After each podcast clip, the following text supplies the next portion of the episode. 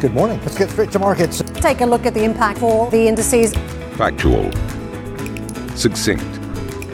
All you need to know before your trading day starts. Subscribe to our newsletter, C N B C's Daily Open.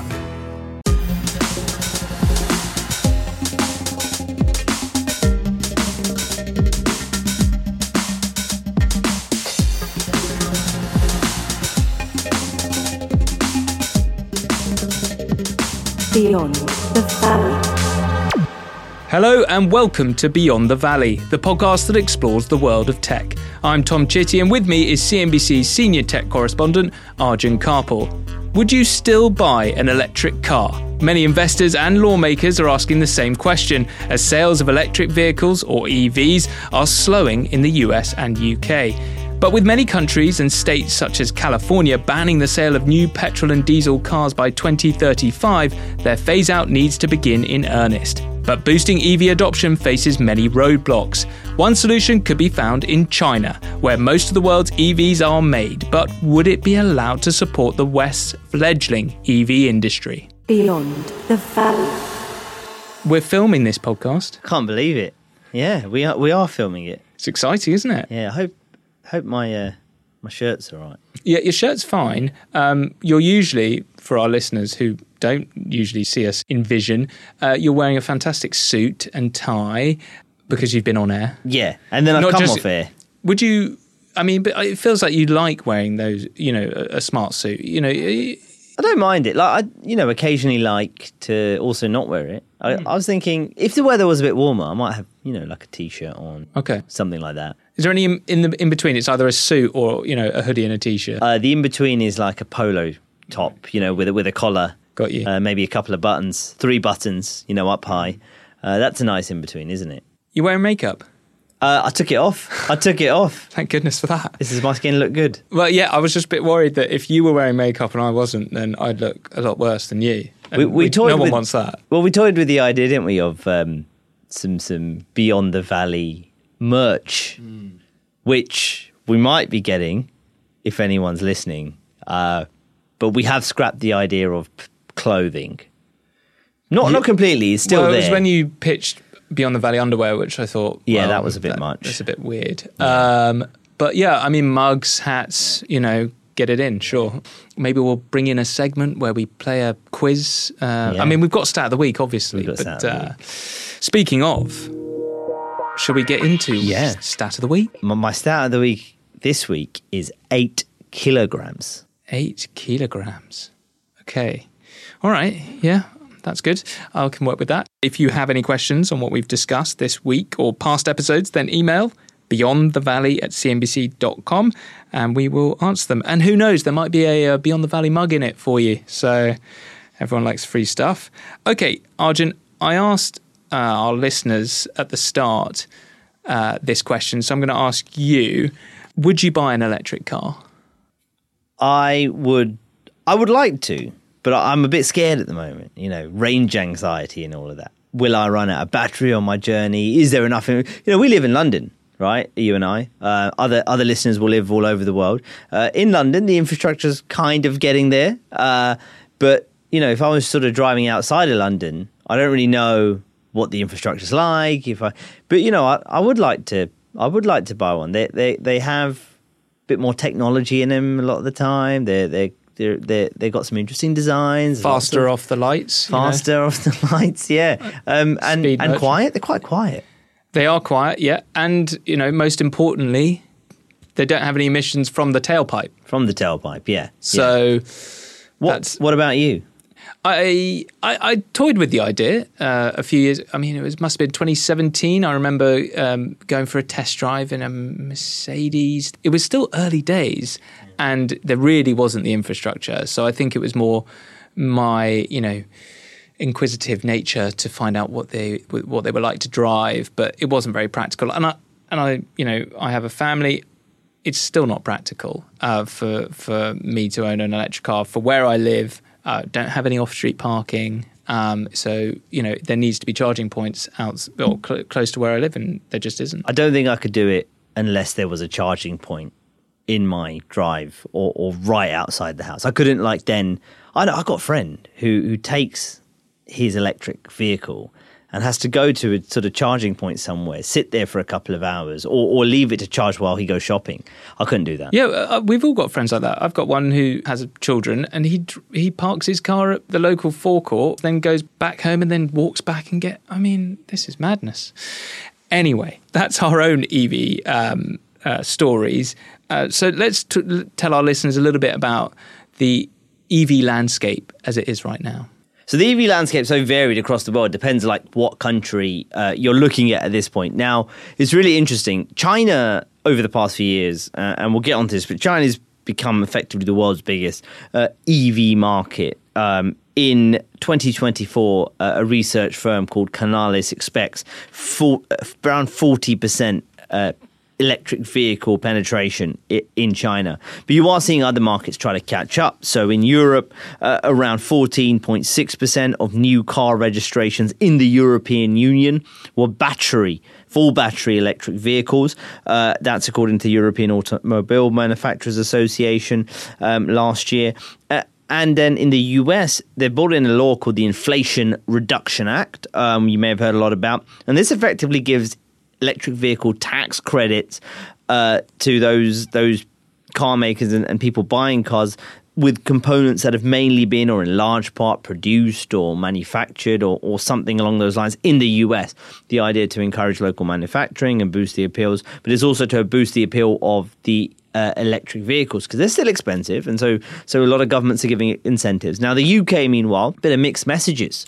They there was a ban on the sale of new petrol and diesel cars, uh, which got pushed back from twenty thirty to twenty thirty-five, and many are saying that this will sort of hamper the adoption of E Vs in the U K, um, and of course has brought into question the commitment to the U K to the electric vehicle future. But this is the, the, the lay of the land right now as it stands, and obviously there's many, many more countries. I've just dealt with some of the big regions at the moment, um, but that, that's what the E V market's looking like. I think at the moment, clearly it's it's China um, with, with a big sort of appetite and lead, uh, but Europe really trying to put a lot of focus on this as well. It's confidence, right? That when I buy this electric car, that the industry will move in that direction and that the adoption will increase, that costs will come down, that, you know, charging points will be available.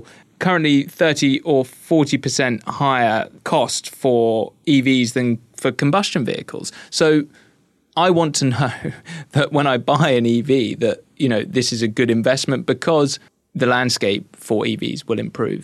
Yeah, absolutely. And also, I mean, you're, a lot of people buy it because ultimately the charging is cheaper than filling up a tank of, of gas, of petrol um, or diesel. And so those are some of the considerations. And you yeah, but you want to make sure it's lasts. I mean, one of the things that's so interesting about E Vs is it's it's many people have described them as, as, as sort of a, a smartphone on wheels. Yeah, it's just a giant computer, really, that runs on a battery. And like your smartphone, sometimes the battery, as it wears down, uh, you know, becomes less uh, sort of less battery life and, and wears out. You know, there's questions over that kind of thing for E Vs. You know, are they built in the same way? Are they as robust, et cetera, et cetera?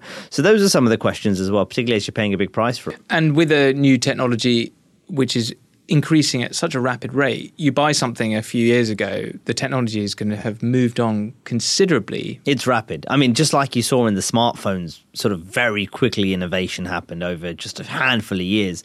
And, you know, within two years, your smartphone could be way behind on the tech. And not, not as much now these days, but certainly a few years ago. And there are, you know, certainly, I think, considerations around that. I'm looking at E Vs thinking, well, if I buy one now, mm. in two years, is there going to be a, a better battery technology, a cooler car out, or something like along those lines? Uh, because, you know, the technology around uh, batteries and, and the whole E V landscape is changing so quickly. We're going to get into batteries actually in a future episode. So we don't want to talk a little bit, well, we're going to talk we'll a little bit there. about it, but not too much. I do want to get back to China though, because as you said at the top of your um answer to that question, China is the leading market for E Vs, and the leading company of uh, E Vs, the leading E V maker company in China is B Y D. And interestingly, they started in smartphones, or at least providing the batteries for smartphones. Mm, yeah, fascinating story and fascinating company. Uh, China, firstly, has been for years investing in electric vehicle infrastructure, but also the government a few years ago introduced a lot of subsidies to help E V car makers set up shop and then ultimately for buyers to buy these electric vehicles. And that spurred a lot of demand. Um, there, there was at one point somewhere in the region of three hundred electric vehicle companies registered in China because of the wow. subsidies and, and the boom mm. we've seen saw in China. I mean, there's not that many now. Um, but certainly it points to how the government was really trying to support this industry. Uh, and it's led to the emergence of a global giant, and that is B Y D. Now, you mentioned B Y D, super interesting company. Um, its stock has had a great run. A lot of investors love this company. Uh, and interesting story. In twenty eleven, Elon Musk did an interview, and he laughed at B Y D. And there was an interesting quote he said at the time. He said, "Have you seen their car? I don't think it's particularly attractive. The technology is not very strong. And B Y D as a company has pretty severe problems in their home turf in China. I think their focus is, and rightly should be, on making sure they don't die in China." That was twenty eleven. B Y D sold more electric vehicles than Tesla in the fourth quarter of twenty twenty-three. So how things have changed. Mm. Um, it's such a fascinating company. It was founded in nineteen ninety-five by this chemist uh, called uh, Wang Chan, uh, Wang Chuanfu in, in Shenzhen, which is a southern city in China. Huge tech hub, um, and it was founded with twenty employees and two point five million uh, Chinese yuan of capital, so around three hundred fifty thousand U S dollars today. Uh, in nineteen ninety-six, it began manufacturing lithium-ion batteries. So these are the, the type that are in our modern-day smartphones. But at the time, uh, that coincided with the growth of mobile phones. Uh, and in the early two thousands, it managed to then get a deal with Motorola and Nokia, which were the behemoths of the day. Remember those phones, mm, Nokia? I do, I remember those days. Uh, and and pr- to, to supply batteries to them. And in two thousand three, uh, B Y D, so two thousand three, we're talking twenty-something years ago, acquired a small automaker, a struggling automaker at the time, called Xi'an Qinchuan Automobile. Uh, and that was basically the foray into cars, but not E Vs yet. Um, so two thousand three, uh, two years later, it launched its first car called the F three. Uh, so that would have been two thousand five, which was a combustion model. Then in two thousand eight, launched its first electric vehicle. It was a plug-in hybrid, so not a full battery, but it was called the F three D M. And that same year, two thousand eight, Warren Buffett, the famous investor, his company Berkshire Hathaway uh, made what was at the time a two hundred thirty million dollars investment in B Y D. Huge, obviously, backing from one of the most reputable investors in the world. Um, B Y D continued to push into this E V space. So this is two thousand eight now. And this is really where that history as a battery maker came into play, right? Um, it had done smartphone batteries, but in twenty twenty, so several years after acquiring this car company, finally released this battery called the Blade. Uh, and the Blade battery, uh, which many argue really sparked the beginning of B Y D's uh, phenomenal growth uh, into the E Vs. Now, B Y D touted the Blade as a breakthrough in, in battery technology because it provided good energy density uh, and high levels of safety. that is, energy density refers to the amount of sort of energy given off for the battery uh, for, for the amount of that it actually weighs. So, you know, the idea was having the lightest battery possible, right? Giving the amount, most amount of energy as well. And it committed to put this battery particularly into its hand vehicle, which is its higher end sporty sedan, which was released in twenty twenty and very much seen as a rival to Tesla's Model S um, at the time. Uh, B Y D then used this Blade battery and put it into subsequent models. Um, and just to give you a sense of how much of a game changer that was and the growth. So twenty twenty, B Y D sold one hundred thirty thousand nine hundred seventy pure battery electric vehicles. So just over one hundred thirty thousand. In twenty twenty-three, the company sold one point five seven million battery E Vs. And it's well set up with support from the Chinese government and access to better access to lithium. The environment for their for their business is is a, is a better one than most other companies, I imagine. Yeah, I think they, they have a lot of support. Uh, they're also uh, have the advantage of being a domestic Chinese player in a market of one point four billion people. Um, and so they have a lot of homegrown support for their cars. And and actually, look, in all fairness, you look at the cars they're producing, and they look very nice. Mm. You know, I'm not, I'm no car expert. I'm not an auto expert. I don't, I don't love cars. I'm not really into them. But you know, I'm, I would be considered an average buyer yeah. of a car. Yeah, yeah. I look at it. That looks nice. I love it. Well done. Yeah, good. Uh, also, interestingly, when Tesla first came on the scene, I remember people saying the same thing about their cars, that it doesn't look that great. It's in, it doesn't look dissimilar, and this is no criticism of Priuses, but it doesn't look dissimilar to a Prius. Yeah. And people, I think, were th- thinking because of the cost of these cars and this new technology that they were going to be see, you know, look more sporty, more sexy somehow. Um, so interesting that Elon Musk said the same about B Y D. Another thing that was flagged to me, that B Y D is starting a sea freight business. Did wow. you hear this? No. Um, the company is assembling a fleet of at least eight car carrier ships that will transport B Y D cars from factories in China to sell in Europe, South America, and other markets. One of the interesting things about B Y D is that it has been very aggressive in its international expansion, um, as have some of the other Chinese E V players. Even here in the U K, you see a lot of adverts now, uh, commercials on T V uh, for B Y D. Uh, they have expanded into other areas of Europe, uh, Latin America uh, as well, so and Southeast Asia. So they are being quite aggressive, and it's very interesting. You know, while I was talking about this very jargony term, vertical integration, uh, a lot of tech people talk about, effectively means you've got all the bits of your business that you need. Uh, you kind of own that supply chain. And that's what B Y D quite quite likes, the batteries, mm. the manufacturing of the car, the software, and then the shipping. And then the cost can remain low. Costs can remain low. And that's and that's how they've done so well to control costs, grow that profitability, uh, and maintain healthy sales. We've spoken about B Y D, but there are other E V makers in China that are doing well. Um, N I O and Xpeng. Um, so there are a few more companies as well flooding uh, this space. How concerned are, do you think uh, a Tesla, are they, are they under threat here?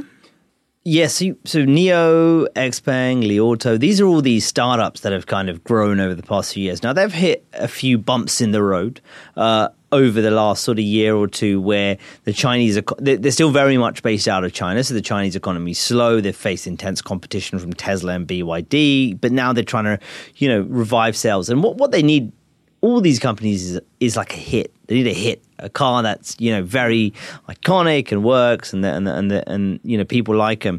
Uh, and what's fascinating, I think, about the Chinese firms is, in particular, they don't see themselves as car makers or auto firms. They always like to see themselves as technology companies. And one of the things that's so fascinating when I was in China um, was seeing the way they advertise to users. It's not about, you know, it's about the look of the car. And, and, and again, the cars all looked very nice. Uh, but it's about all the tech in them. Some of the assisted drivers fe- driving features. So how some of them could change lanes easily, get on and off a highway automatically, autonomously. Um, all these kind of features, the software in the car. Even N I O is launching a smartphone uh, with the aim of, of creating this almost hardware ecosystem of car to smartphone for its users. And so they're very much focusing on, on technology. And it's very, very similar to what Tesla has done over the past few years. Tesla's, no, without a doubt, a pioneer in this space, right? Spoken a lot about the technology in its car, about Um, some of the semi-autonomous driving features, uh, which it calls autopilot, some of the development of what it calls full self-driving, which, you know, we need to wait for still. Uh, and right now, Tesla's in a in a sort of state of flux, I think. One, it's facing intense competition. And, and to be clear, it's still one of the, the market leaders here, very much, by size, you know, by the amount of cars it actually produces and sells. Um, brand but, recognition brand globally. Rec- yeah, the personality uh, of Elon Musk. Exactly. Um, all of that. But it has some challenges right now because of the competition. One of the things Tesla's shifted to is trying to sell more product at the expense of profitability and its margins, its profit margins. It's cut prices across the world for its cars because it knows right now that it, it, it's in an intense environment, and it's a difficult environment. A lot of people don't want to spend a lot of money on these cars. Uh, consumer sentiment isn't massive for these big ticket items. And so uh, it's done that. The problem is it hasn't had a brand new product, bar the Cybertruck, which is really starting to come to market. But that's very going to be very small volumes compared to the Model S and Model Y and Model three, et cetera. Um, and so it needs a new mass market product, I think. And uh, Tesla has said that they're expecting this to come in twenty twenty-five. Perhaps that's going to re- reinvigorate sales for the company. But it's certainly in a, in a, in an interesting moment in its history right now in terms of how does it navigate the headwinds with all this competition. Subscribe to the Squawkbox Europe Express podcast. Join Steve, Karen, and myself, Arabile, in unscripted and dynamic debate around the day's top stories with first and exclusive interviews of the best in business and global newsmakers, original points of view, and instant analysis of the latest business news and key market themes. Get set for the day ahead. Squawkbox Europe Express podcast, now available on Spotify, Apple Music, and Google Podcasts. I imagine that China and the Chinese government are super keen to dominate this space. At the same time, the U S won't want that to happen. The I R A has sort of shown that it's very keen to sort of grow manufacturing, grow jobs in uh, in the green space um, in the U S. So how could this all play out, do you think? I think the tech competition between China and the U S is no doubt going to extend into E Vs and already has. You mentioned the I R A there, the Inflation Reduction Act. That is key. But it's not just the U S. It's it's Europe too. Europe, of course, has a rich history in automaking, right? You think about the big brands that come out of Europe, the the Mercedes and B M Ws of this world. Volkswagen, all of these all of these kind of companies. So Europe wants a seat at the table in the future of, of E Vs. And, and what, one of the fascinating things is the European Union, uh, the European Commission, the executive arm of the E U, has opened a anti-subsidy probe into Chinese uh, electric vehicles. And uh, Commission President Ursula von der Leyen warned that global markets are, quote, flooded, uh, she said, with cheaper Chinese electric cars. And so if the Chinese E V makers end up on the wrong side of this investigation, that could mean that um, they could face higher tariffs to import cars or some more restrictions, which could, you know, effectively cut off the European market from these E V makers. So I think they're going to face a lot of political pushback in, in Europe and the U S. In other areas of the world, not so much. In Southeast Asia, uh, certainly in Latin America, I doubt they'll face as much pushback, if any. But in the U S and Europe, they're going to look very closely at these companies. These traditional automakers, how worried do you think they are? Because I know you went to um, the Munich uh, Motor Show, and you I remember you coming back and saying it's fascinating to see that these traditional automakers are still seeing themselves as car companies, and the new kids on the block are, are tech companies, you know, want to brand themselves as tech companies. And thinking like that allows them to look ahead, allows to integrate phones, other technology within the cars. How far behind do you think are these legacy automakers? Yeah, I think they are quite far, be- far behind, particularly the European automakers. Um, I think they haven't quite caught up on, on two fronts. One, the electric vehicle side of the equation, which I think is a lot more easier to catch up on. And I think they will. You know, th- these big automakers out of Europe and, and the U S, they know how to manufacture cars. Um, there's battery providers out there uh, and big players like C A T L out of China and B Y D out of China do, and then, you know, so they can get the technology, the batteries, um, and integrate them, and they know how to make nice cars, right? So that's not the problem, I think, and they can launch a bunch of cars, and they're all planning to launch probably, you know, dozens of vehicles over the next ten years or so. Um, one of the, the the challenges, I think, for these traditional automakers is how they start thinking like tech companies, and They, they, which they don't at the moment. Do they start, you know, hiring software engineers a lot more? Do they start trying to build this software and, and things in-house? That's going to be, I think, be key to the appeal of their cars and whether they can really catch up to some of these newer players. That's a bit more of a challenge. I want to finish our conversation talking about why electric vehicles came about. Mm. And I think, you know, one of the big reasons was the environment, you know, reducing carbon emissions. We both live in cities where there's been a battle, right, to reclaim space that cars and roads have taken over the last hundred years. I read a really interesting article in the F T over the weekend where the argument was that will electric, will vehicles themselves, will cars be the future transport of families, of individuals?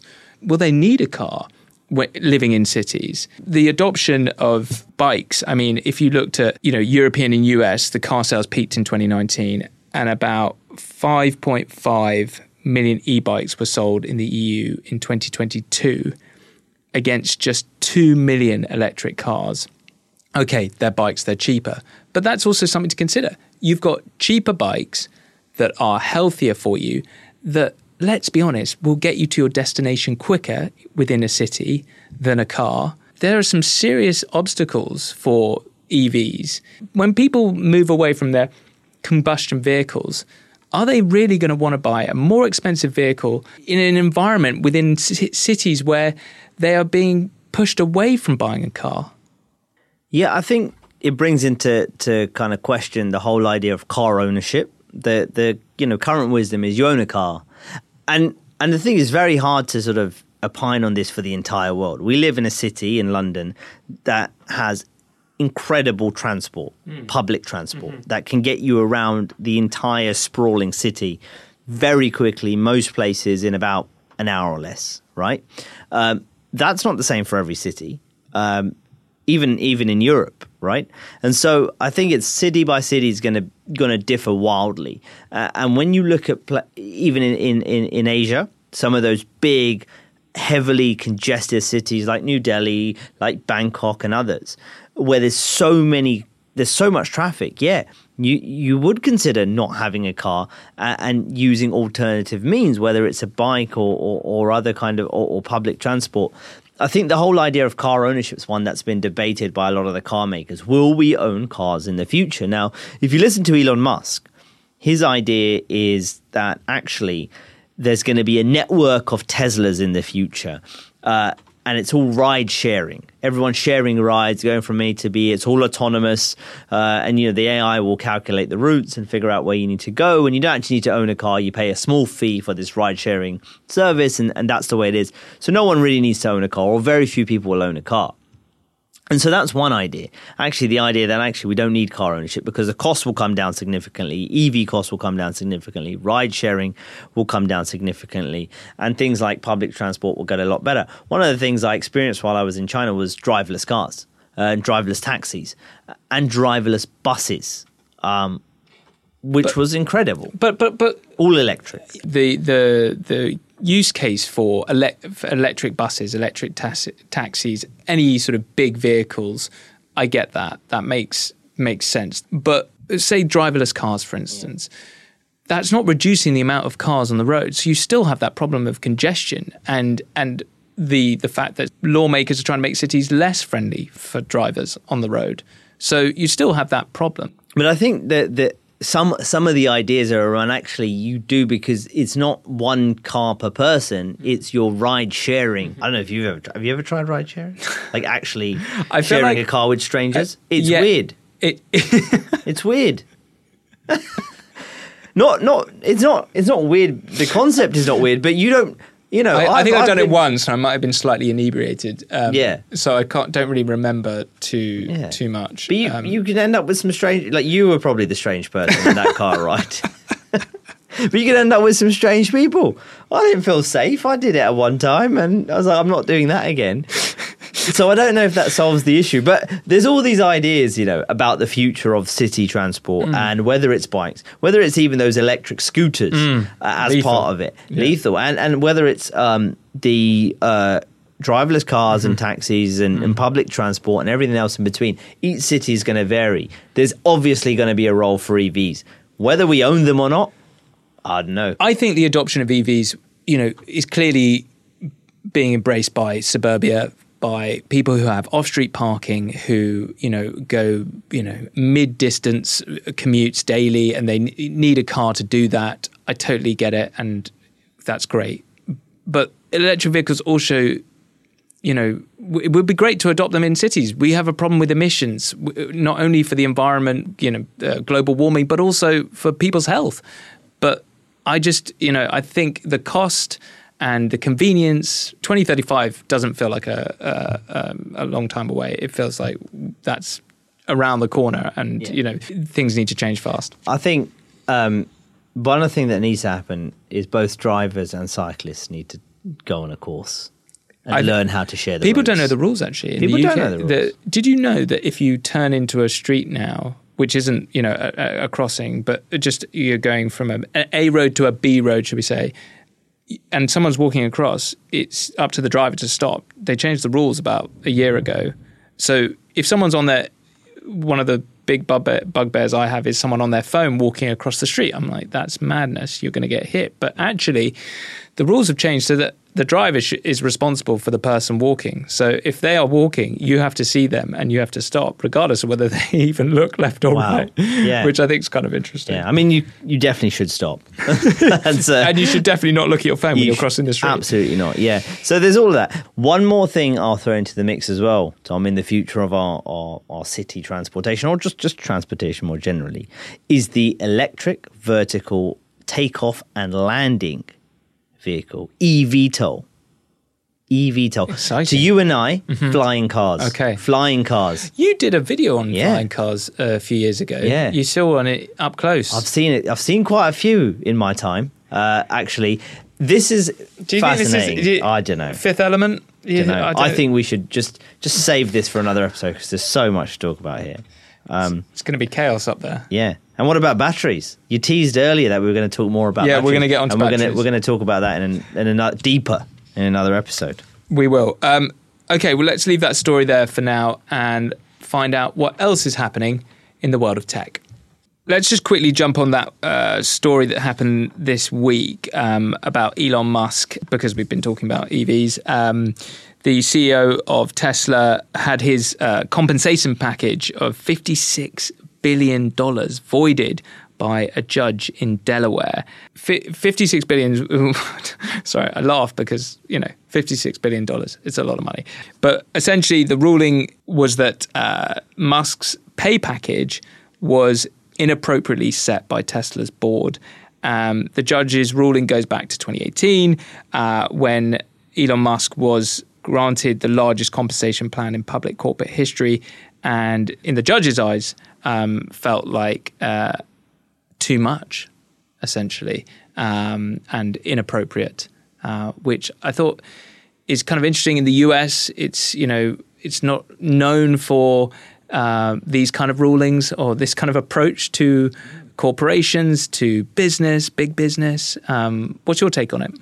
Yeah, um, you're right. I, I was surprised. I just thought in the U S, that's it. Like, you know, you get You know, you make a successful company, you get paid what you get paid. Uh, but this is this is a very special case um, as well. I would love to be paid fifty-six billion dollars. Uh, that's quite good. That's more than the, usually the lottery wins, isn't it? it yeah. Just a bit, yeah. Just a bit more.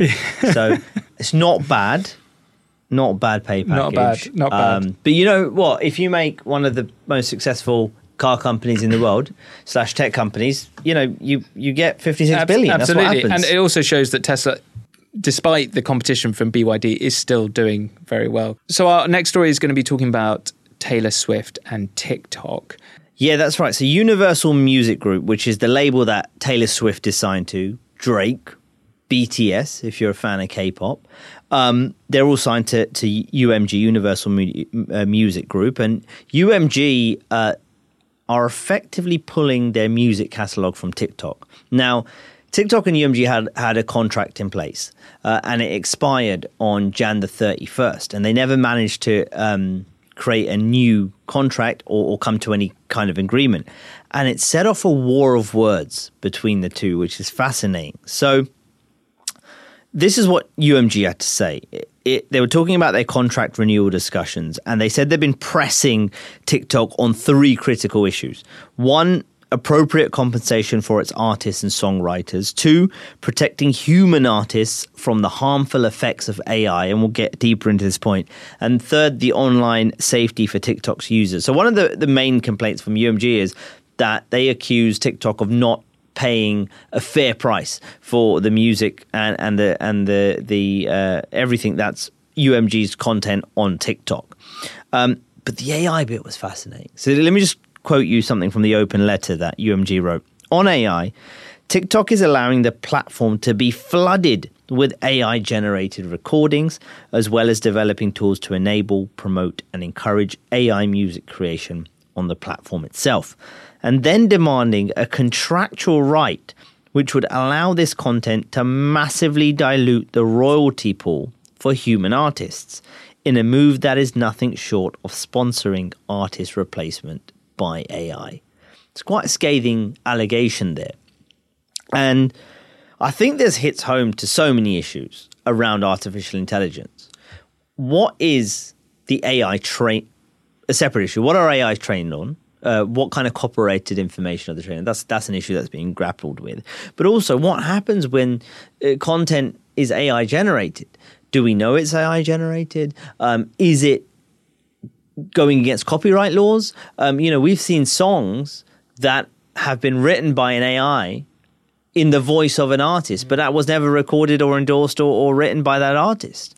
Uh, and so the music industry is at an interesting point right now, because the vibe I get broadly is we like A I, we think there's a lot of benefits, and we think that it might be able to help the creative process, but we're also worried about all these copyright concerns and, and A I is replacing actual songwriters and artists. Uh, and so that really hits home to this. It was, it's a fascinating story, I think, really fascinating. And it comes back to being able to police this, because, you know, how do you stay across what is an A I generated song and what is, you know, real? It's um it's a minefield. It is a minefield. It's it's tough, but fascinating story.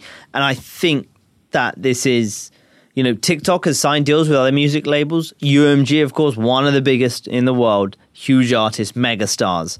Um, And I don't think this is the end of these kind of negotiations, of these kind of spats between the content owners, uh, such as U M G, and it may extend into other content owners, such as film companies, et cetera, and social media platforms, and copyright, and A I generated. This this is a thing, and this is going to continue to play out over the coming years.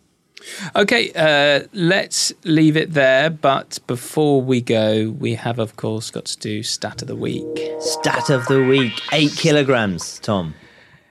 The lightest car battery in the world. You're on the right track-ish.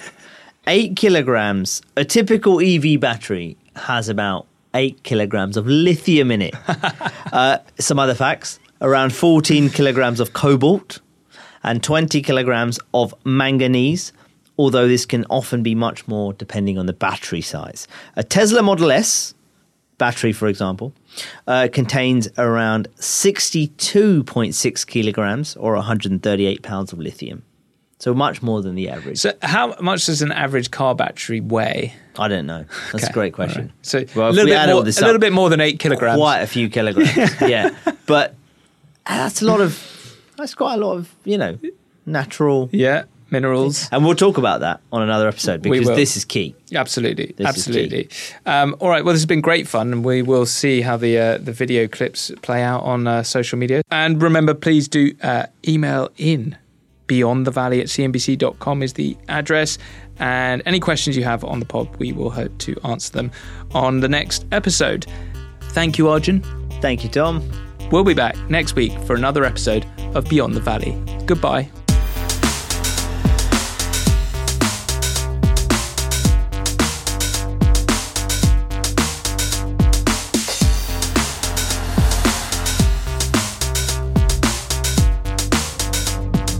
Beyond the Valley.